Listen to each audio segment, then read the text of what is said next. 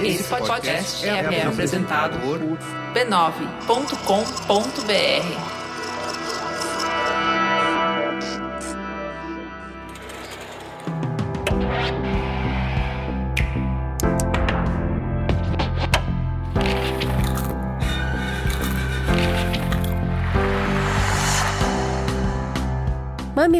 Mamileiros e mamiletes, bem-vindos ao nosso exercício de reflexão a partir de produções culturais. Eu sou a Cris Bartz. Eu sou a Juva Lauer e esse é o Mamilos Cultura.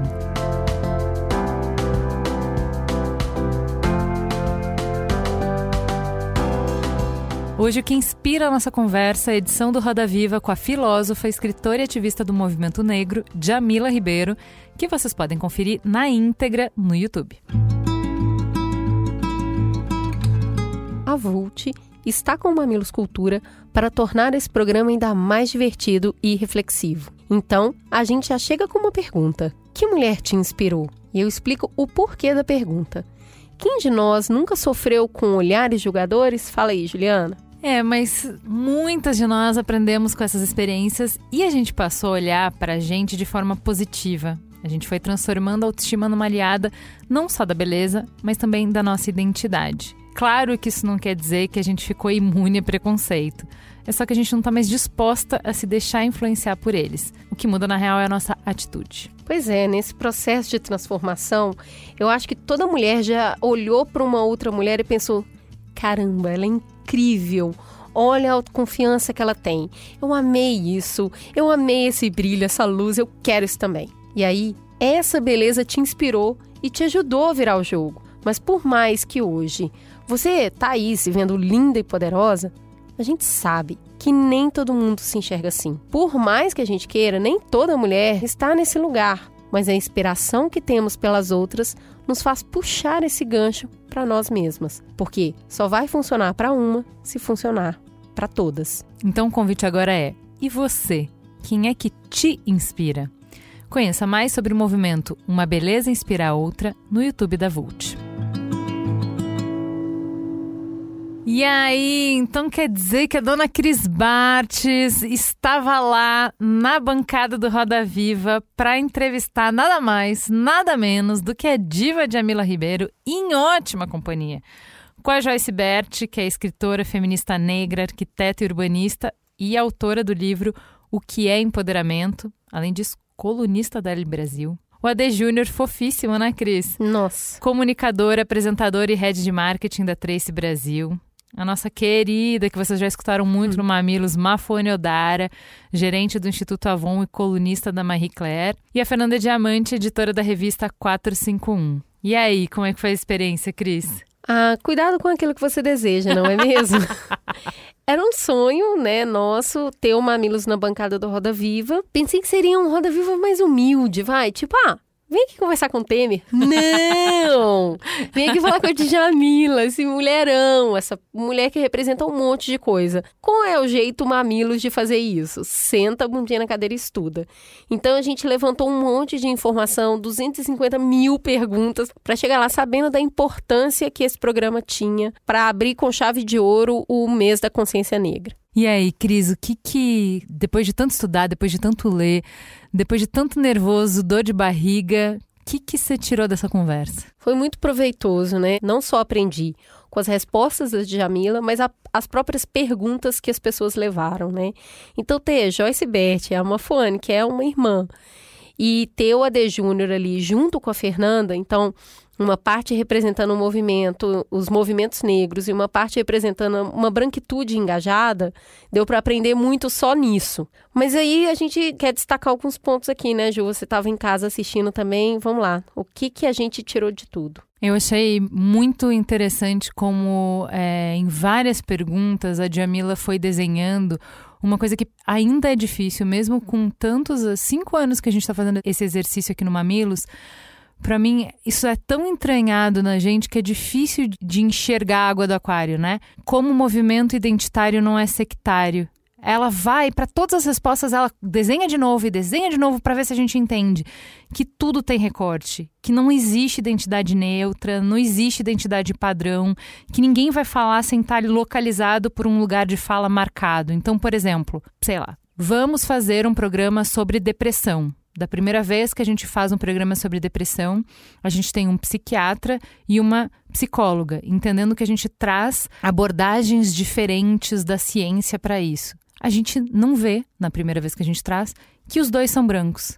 E não vê que isso é um recorte e não vê que isso vem de um lugar e atende algumas problemáticas e fala de algumas pessoas e exclui e deixa de falar e deixa de olhar uma série de outras pessoas. Quando a gente volta no tema, três, quatro anos depois, a gente faz questão de trazer uma mulher negra para falar sobre isso e não só uma mulher negra, uma mulher negra do Nordeste, e não só uma mulher negra do Nordeste, mas uma mulher, uma mulher negra nordestina que atende o SUS. E a leitura que a gente faz disso muitas vezes é que ela é o recorte e não que o primeiro programa era um recorte. Então, o segundo programa foi identitário e o primeiro não foi para mim ficou muito marcado quanto a Djamila nos provoca, nos questiona sobre isso, enxerga, sempre tem, sempre é identitário, não são os movimentos identitários. Qualquer coisa que você fizer, você está fazendo a partir de uma identidade. E eu acho muito feliz quando ela traz isso ao longo de diversas respostas, porque a Djamila costuma ser muito a proposta dela quando ela escreve um livro chamado Quem tem medo do feminismo negro e um livro chamado Lugar de Fala as pessoas falam: você está promovendo o divisionismo, você está interditando o debate, o que seria um contrassenso, afinal ela é filósofa. Mas por que, que isso acontece? Porque as pessoas falam: você está dividindo como se o mundo não fosse já dividido. Então, como lugar... se ela tivesse inventado isso, é, né? O lugar de fala é o lugar de. Todo mundo tem lugar de fala. Né? O lugar de fala é a partir da sua perspectiva você está colocando os fatos, você está colocando as verdades que você enxerga do lugar onde é cabível que você olhe. Então, o lugar de fala da Djamila não é um lugar de fala preto, é um lugar de fala de todo mundo que está falando. Então, é muito feliz ela, ela, ao longo das respostas, e comprovando que, seja lá o que você veja ou fale, está vindo a partir de uma perspectiva. Eu estou trazendo diversidade para essa perspectiva. E isso é muito, muito enriquecedor. É, o que ela fala do lugar de fala não é que para interditar o debate no sentido de dizer que você não pode falar, mas é no sentido de trazer para a luz, trazer para a consciência o fato de que você tem uma parte da fotografia que você entende uma parte, você acessa uma parte e que tem muitas outras faltando, sempre vai ter. Não importa quem você coloque na mesa, sempre vai ter uma parte. Se você trouxer sempre as mesmas partes, você está empobrecendo muito a sua perspectiva. Por isso que ela é filósofa, porque a filosofia vem para um lugar includente, um lugar onde tudo deve ser debatido, qualquer perspectiva a filosofia serve para ser incômoda mesmo. E é por isso que a, a Jamila incomoda tanto. Ela sacode essas verdades e esse desejo que a gente tem de saber que nós entendemos o mundo. Não, a gente ainda não entendeu e vai morrer sem entender, e é isso mesmo. É uma caminhada.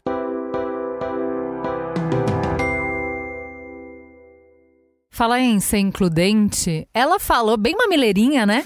ela falou sobre construir pontos. Como é que foi isso, Cris? Nem foi você que fez essa pergunta, hein? Não, não foi. Porque eu acho que isso é uma pergunta que enriquece muito as percepções que nós temos dos diversos movimentos negros que existem. Então, existem movimentos negros que estão pautados na conversa com a branquitude por entender que, se racismo é problema de branco, a solução vai passar por eles. Ao mesmo tempo que tem gente que entende que essa conversa tem que acontecer só dentro do movimento identitário preto. A Jamila é da vertente dessa conversa, do diálogo. E é óbvio que, como também uma boa política, ela faz as concessões necessárias para expandir essa conversa. Então, a construção de ponte, ela não é possível ser feita sem política. Essa política do dia a dia. Quando ela inaugura, junto com Paulo Gustavo, essa ideia de trocar perfis para ir no perfil do outro, falar com uma audiência que não vem no dela, é uma negociação política. Então tem até a pergunta da Mafone. E aí, quando é que você vai se candidatar? E ela fala, gata, política eu já estou fazendo no dia a dia e acho que eu sou muito efetiva no que eu estou fazendo. Talvez muito mais do que se eu estivesse num cargo público. Então, eu acho isso um aprendizado poderosíssimo para quem está ouvindo, para quem se engaja em movimentos sociais, para sair, para ir outros lugares, para expandir a bolha, é só com ponte mesmo. Então, eu acho muito legal que ela fala também não só do, de construir a ponte do movimento negro, conversar, dialogar com a branquitude, mas também de sair da academia porque é o que você falou, o lugar de fala dela não é apenas o lugar de fala de uma mulher negra, ela é uma mulher acadêmica que entende profundamente, que estuda profundamente, que vai usar uma linguagem que não necessariamente é inclusiva, não necessariamente é democrática. Então, a preocupação dela que ela traz é, ok, a gente avança, a gente corre muito rápido com alguns temas e tem uma galera ficando para trás. E aí não dá. Não dá para deixar tanta gente para trás. Quando eu vou incluir mais gente no debate, necessariamente eu tenho que encontrar as pessoas onde elas estão. Começar do início. Por isso que na primeira resposta dela ela fala: "Eu não acho que o brasileiro saiba o que é racismo". Então, se você vê uma pessoa que sofre na pele o efeito dessa ignorância e ela fala: "Vamos voltar e começar do começo", Vamos começar sobre o que é racismo? Daí você vê a dificuldade de promover diálogo num país com uma desigualdade tão grande. Porque enquanto tem gente lá na frente discutindo o afrofuturismo, tem gente entrando na conversa todo santo dia. Tem mais de 210 milhões de pessoas nesse país. Não adianta, você vai ter que explicar o que é racismo, o que é cultura do estupro, o que é gordofobia 280 mil vezes. E não é só que é desigualdade no sentido de que as pessoas estão em pontos da caminhada muito diferentes, mas além disso, por cima disso, tem o quanto essas questões são drásticas e dramáticas para quem está vivendo. Então a gente está falando literalmente de pessoas que estão morrendo por conta dessas disputas de narrativas.